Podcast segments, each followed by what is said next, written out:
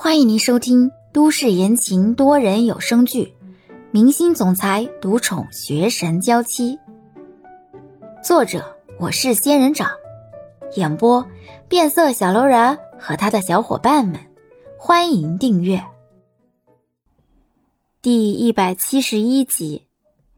你可别冤枉我，就他那女儿，白送我我都不要，我也没做什么，就昨天开酒会的时候跟他碰了个面。大哥，你没说什么打包票的话吧？我上次不跟你说了吗？这个孙云云不是我的菜，你帮我拒绝不就好了？你以为我们拒绝？我说他女儿不是都有男朋友了吗？结果人家说那是一对兄妹，不是情侣。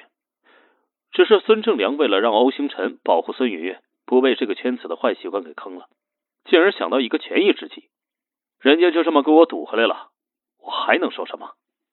你是说孙正良自己承认他女儿和欧星辰是冒牌情侣？可不，也不知道是不是真的。这事儿啊，都传出来一年多了，这突然之间，也不知道怎么突然就想跟我们提这事儿了。大 boss 虽然不懂，但是赵旭很懂。走到自己的车前，按下车钥匙开关，上了车里，开了冷气。赵旭这才开口：“这有什么不懂的？”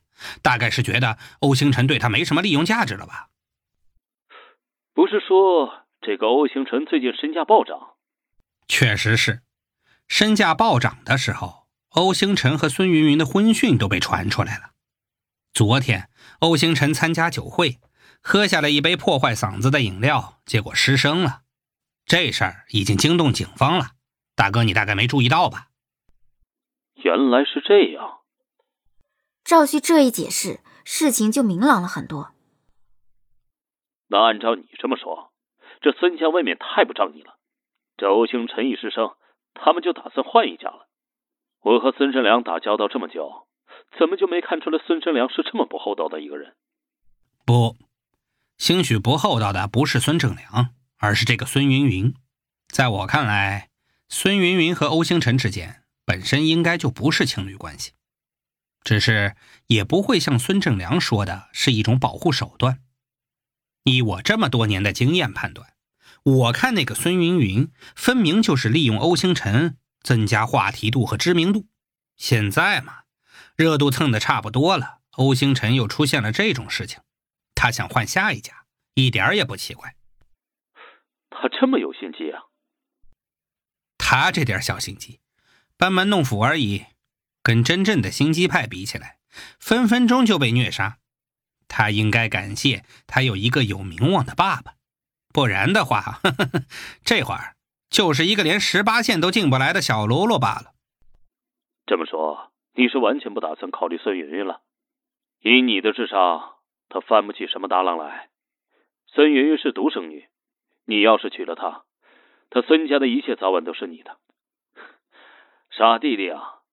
有谁还会嫌钱多？赵旭也不嫌钱多，但是他却不希望自己的另一半是自己完全不欣赏的人。小心机是有的，却没有大智慧。跟这样的人在一起，分明就是浪费时间，说不定还会分分钟变成拖后腿的存在。虽然赵旭这边拒绝的意思很明显，但是大 boss 那里却有些犯难。这拒绝的理由要用什么好呢？小旭啊，从我这边拒绝有点难啊。赵旭显然也知道大 boss 的为难之处。这样吧，大哥啊，我自己拒绝吧。那你可得注意方式方法，别把两家的关系啊弄得太僵。那怎么会呢？大哥呀，你二十岁就完成了人生大事。如今四十有余，我大侄子马上也要成家立业的年纪了，最多我把个烫手山芋丢给我大侄子呗。你敢？你大侄子可没你那么多鬼心眼，可不能让他找孙家的女儿，不然将来还不得让孙家把咱们赵家捡空了？大哥，你真不够意思，你舍不得儿子，就舍得让我去和亲？行行行行，别抱怨了。奔三十的人了，还这么爱吃干醋。总之，我就叮嘱你啊，注意方式方法。你跟孙家人说，我已经有喜欢的人了，这样他们总能知难而退了吧？孙家也算是个大户，总不至于让女儿来当小三吧？你有喜欢的人吗？嘿，你怎么没跟我说过？啊，是有一个比较在意的姑娘，但是目前还不熟，不过早晚会熟起来的。说，还没有定下来。那当然，结婚这么大的事情，我当然不能草率了。主要是我最近太忙，也没能好好的调查清楚的。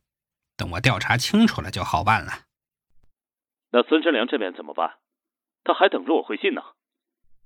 这样吧，大哥，你安排个饭局，请一下孙家的人，我自然有办法让他们知难而退的。那好吧，我来安排。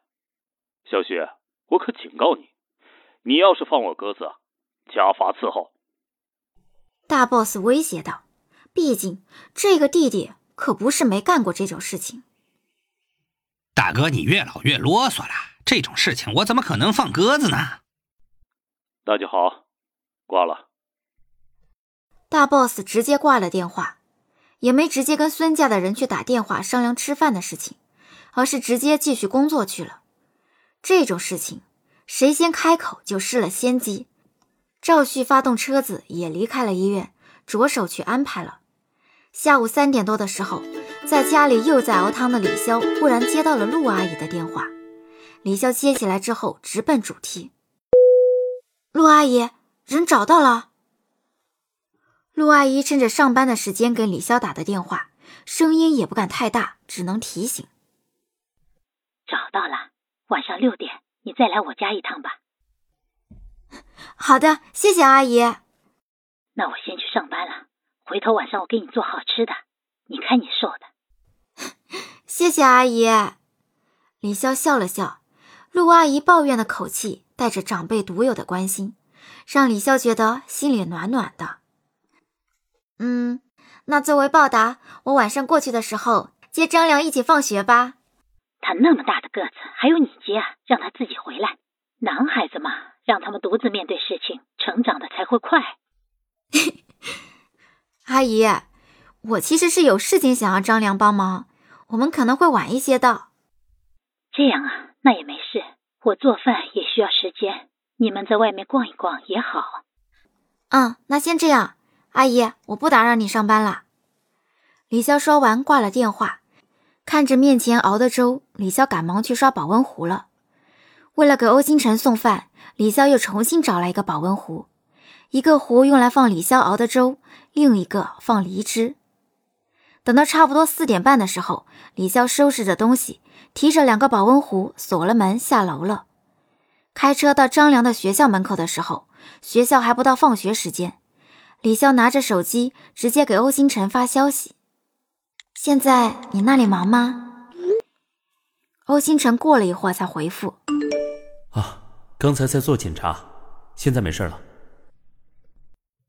检查结果怎么样？欧星辰迟疑了一会儿，才回答：“只隔了一天，没看出什么进展。”哦，那你别担心，你肯定能好起来的。对了，你现在能吃东西吗？我帮你熬了粥。能。那我等会过去一趟，让我一个弟弟给你送过去。你慢慢吃，不着急。等晚上我再去医院拿保温壶。本集已播讲完毕，感谢您的收听。